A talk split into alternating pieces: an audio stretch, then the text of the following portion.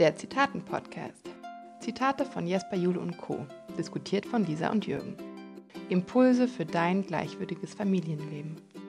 Schick uns dein Lieblingszitat, damit wir es unter die Lupe nehmen können. Gut, herzlich willkommen zu einer neuen Folge unseres Zitaten-Podcastes. Lisa, ich grüße dich. Schön, dass wir heute wieder hier zusammen sind. Mhm. Zusammen sind. Hallo Jürgen.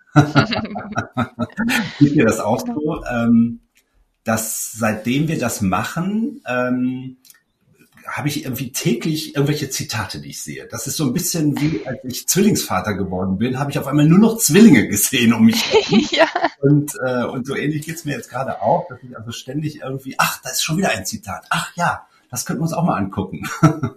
Spannend. Ja, was ich vor allen Dingen denke, ist, wenn ich die Zitate sehe, dann fängt es gleich an, bei mir zu arbeiten im ja. Gehirn. So, ah, was könnte denn dahinter stecken? Ja, ich mir denke, nein, stopp, stopp, das machen wir. Das machen wir, wenn wir uns austauschen. Genau, das Besondere daran ist ja auch, dass wir die Zitate nicht so wirklich, wirklich kennen. Also ich kenne deins jetzt noch nicht so ganz wirklich. Du hast es mir einmal kurz geschrieben, aber ich befasse mich dann auch nicht damit, sondern das ist wirklich genau. heute Abend spontan ähm, zu gucken, ja, was, was kommt dabei raus. Was hast du uns mitgebracht, Lisa? Ich bin ganz gespannt. Ja, ich habe mal wieder ein Zitat von Jesper Juhl. Mhm. Kinder müssen lernen, mit kleinen Enttäuschungen umzugehen. Und Eltern müssen akzeptieren, dass ein Kind nicht immer glücklich sein kann. Und irgendwie fände ich es spannend, mhm. weil ich stolper als allererstes bei dem Zitat über das Wort müssen. Mhm. Weil ich mir immer denke, ich versuche dieses Wort eigentlich sehr zu vermeiden und auch zu ersetzen und anders auszudrücken. Mhm. Aber in diesem Fall, ja, was, was, äh, weiß ich nicht, würde ich gerne mal von dir wissen, was es bei dir ausgelöst hat, dieses Müssen bei den Kindern und auch bei den Eltern. Ja, ja, ja. Also das ist mir auch allerdings erst tatsächlich als zweites aufgefallen. Mhm. Ähm, aber dieses Müssen ist halt sofort bei mir, erzeugt bei mir sofort Druck. Ja, was ist, wenn ich das, wenn ich das nicht kann, wenn ich das nicht schaffe oder sonst irgendwas? Ja, das ist sofort so, boah, hängt sofort so auf meinen Schultern. Ähm, und was mir, um das nochmal so vorwegzuschalten, was mir sofort aufgefallen ist, dass ähm, dieses Wort kleine Enttäuschungen. Mhm. Das heißt also, wer sagt denn, was jetzt für wen klein oder groß ist? Mhm. Ja, also das kam bei mir sofort irgendwie dieser Gedanke, ähm, dass wir ja als wir Großen, wir Erwachsenen, wir Eltern Dinge, ähm, also Enttäuschungen für uns ja gar nicht so schlimm sind, wie jetzt für ein zwei- oder dreijähriges oder vier- oder fünfjähriges Kind. Das heißt also, keine Ahnung, das Kind hat ein, ein Eis in der Hand und, und es fällt runter. Ja, und es ist, es ist völlig aufgelöst darüber. Für uns ist es nur ein Eis, aber für das Kind ist es gerade die ganze Welt. Und, deswegen meintest du, ist es auch schwierig zu differenzieren, genau. was eine kleine Enttäuschung ist. Genau. Was ist denn hier eine kleine ja. Enttäuschung? Für wen ist das denn eine kleine Enttäuschung? Ja, häufig eben für uns. Aber fürs Kind ähm, kann es eben eine ganz große sein. Und wenn es dann heißt, lese mal den ersten Teil vor, bitte. Kinder müssen lernen, mit kleinen Enttäuschungen umzugehen. Ja, so. Müssen lernen, mit kleinen Enttäuschungen umzugehen. Wenn es aber gerade eine große Enttäuschung ist für das Kind. Aber ich frage mich, warum man nicht einfach dieses Wort klein rauslöschen könnte ja. und es einfach allgemein lässt. Kinder genau. müssen lernen, mit Enttäuschungen umzugehen. Ja. Und es bedeutet ja nicht, dass wir die Kinder alleine lassen in der Situation, ja. sondern es bedeutet ja einfach nur, dass wir nicht versuchen, jede Frustration, die, also jede Situation, die Frustration erzeugen kann bei den Kindern, ähm, zu nehmen. Also ich hatte gerade heute genau das äh, als Thema in der Beratung, wo eine Mutter meinte, oh, ähm, meine kleine Tochter ist immer enttäuscht, weil sie nicht so schnell ist wie die große Schwester und sie kann, sie kann Sachen nicht so gut und ist nicht so perfekt und, und kann nicht so gut malen und ist deswegen immer enttäuscht und mhm. ich versuche, ihr das immer zu nehmen und ihr immer zu erklären und dann mit der noch kleineren Schwester zu vergleichen. Mhm. Und, und da fand ich so, nein, stopp du darfst deiner mittleren Tochter zumuten, dass sie gerade enttäuscht ist. Mhm. Und du darfst sie in ihrer Frustration, weil das ist ja meistens das Gefühl, was einer Enttäuschung folgt, äh, darfst du sie begleiten. Ja. Weil nur so lernt sie auch damit umzugehen. Genau. Vor allen Dingen darfst du, glaube ich, oder dürfen wir Eltern das erstmal so annehmen. Ich glaube, das ist immer so ein ganz genau. wichtiger Punkt auch wieder, diese wichtige Annahme zu sagen, okay, ah, ich sehe, du bist gerade enttäuscht. Ja, und nicht irgendwie ähm, in eine in eine für mich falsche Empathie zu verfallen und zu sagen, ich ich fühle jetzt das, was du fühlst und und das macht mich auch völlig fertig. Also das war eine Zeit lang, ich weiß gar nicht, ob wir darüber schon mal darüber gesprochen haben, aber ist ja egal, man kann das ja auch wiederholen. ja. Das war nämlich bei mir als, als Papa meiner Jungs häufig dieser Fall, dass ich, ähm, ich sage jetzt mal, eine Enttäuschung in der Schule, weil sie haben gelernt und dann ist die Arbeit doch daneben gegangen, aus welchen Gründen auch immer. Und dann habe ich echt immer diese Enttäuschung so mitgefühlt und war ihnen dadurch überhaupt gar keine Hilfe. Ja, also das heißt, also, die Abgrenzung war nicht da. Genau, diese Abgrenzung war nicht da. Und ich habe mich, ich habe mich, manchmal habe ich das Gefühl gehabt, ich habe mich schlechter gefühlt als meine Kinder. Die waren da manchmal viel schneller drüber weg als ich. Mhm. Ja, ich hatte es manchmal echt so fertig gemacht. Und diesen Punkt zu erkennen, ähm, den habe ich dann Gott sei Dank irgendwann erkennt, dass es den Kindern überhaupt nicht hilft, wenn ich da ähm, in dieser mehr oder weniger falschen Empathie bin ja, weil ich ihnen dann einfach keine Hilfe sein konnte. Ja? ja, das in dem Moment mit ihren Augen so zu sehen, das heißt also zu sehen, was sie fühlen, dann bin ich eine Hilfe. Aber wenn ich fühle, was sie fühlen, dann wird es häufig schwierig. Mhm. Und das hat Jesper Julia auch gesagt. Also, und Eltern müssen akzeptieren, ja. dass ein Kind nicht immer glücklich sein kann. Ja. Dabei meint er ja, finde ich, implizit, also erstmal, dass man dem Kind auch dieses Gefühl der Enttäuschung zu, also, wie gesagt, wie soll ich sagen, ähm, zugestehen kann. Zugestehen, ja.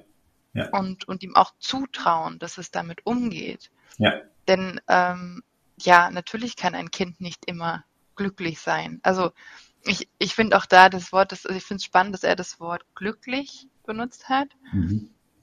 Ich finde das ja auch schon wieder ein Wort, wo man jetzt ewig drüber diskutieren könnte. Aber für mich ist glücklich sein ja auch wirklich nur eine Momentaufnahme. Mhm. Das ist ja ein Moment, wo Kinder Freude ausdrücken, wo es ihnen gut geht. Mhm. Mhm. Ähm, ich habe jetzt gesehen, die sozialen Medien kommen immer mehr Posts zur Zeit, ähm, um darzustellen, was für Gefühle Kinder die ganze Zeit fühlen. Mhm. Ich kann es jetzt nicht mehr auf den Punkt genau bringen, aber das war eigentlich ein, ein, äh, so ein Kuchen mit ganz vielen Teilen und da waren, ja, da war die Gefühle wie Wut, Enttäuschung, Freude, Angst, Scham, war alles vertreten mhm. und einfach nur um zu zeigen, wie wichtig es ist, sich mit all diesen Gefühlen auseinanderzusetzen, ja. anstatt dauernd nur irgendwie auf Wolke 7 zu schweben und immer glücklich zu sein. Ja, ja, ja.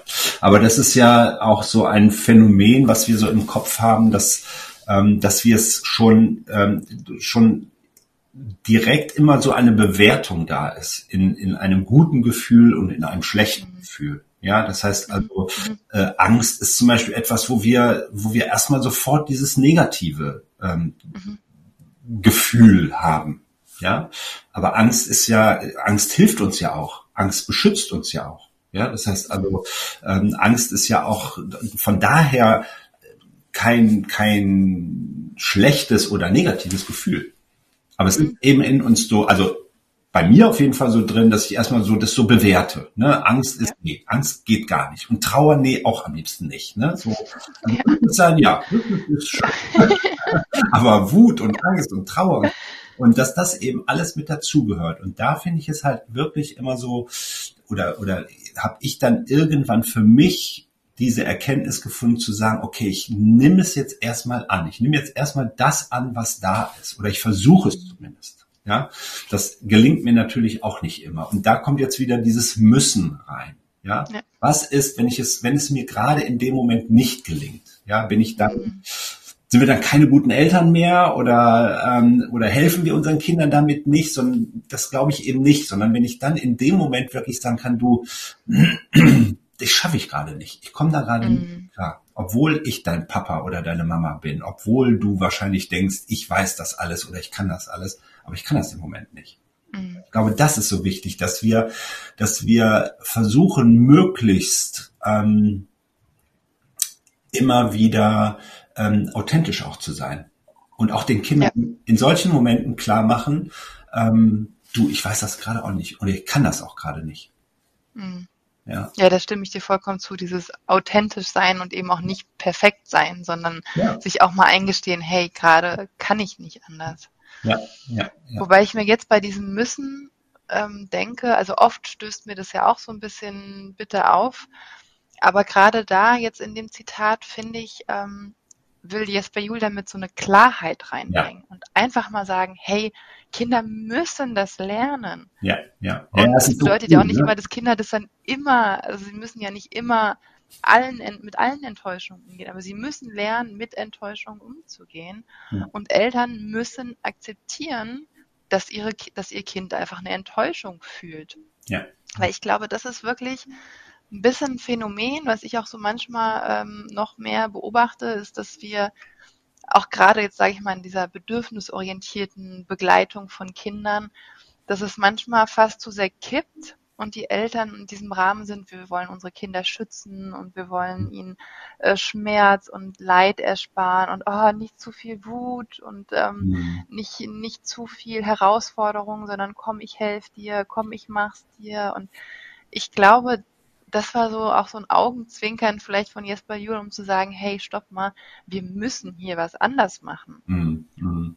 Da kommt bei mir direkt wieder so auch dieser Impuls des, ähm, ja, was ich halt häufig auch so, was bei uns auch häufig so war, dieses schlechte Gewissen. Ja, ja. also dieses, ne, ah, ja, ich habe mein Kind in der Betreuung oder keine Ahnung, ich habe nicht die Zeit für mein Kind, die ich vielleicht gerne hätte.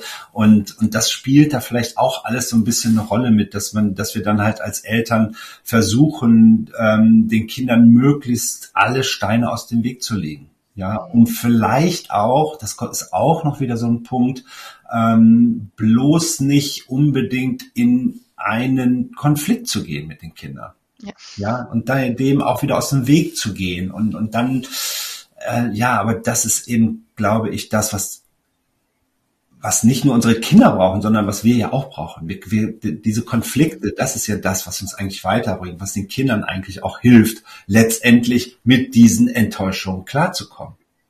Ja, ja. Die, die, die, die, wir brauchen einfach diesen Konflikt dafür. Ja, und, und, und das, was du gerade angesprochen hast, dieses bedürfnisorientierte Begleiten und das alles, das hat ja nichts damit zu tun, dass wir Konflikten aus dem Weg gehen sollten.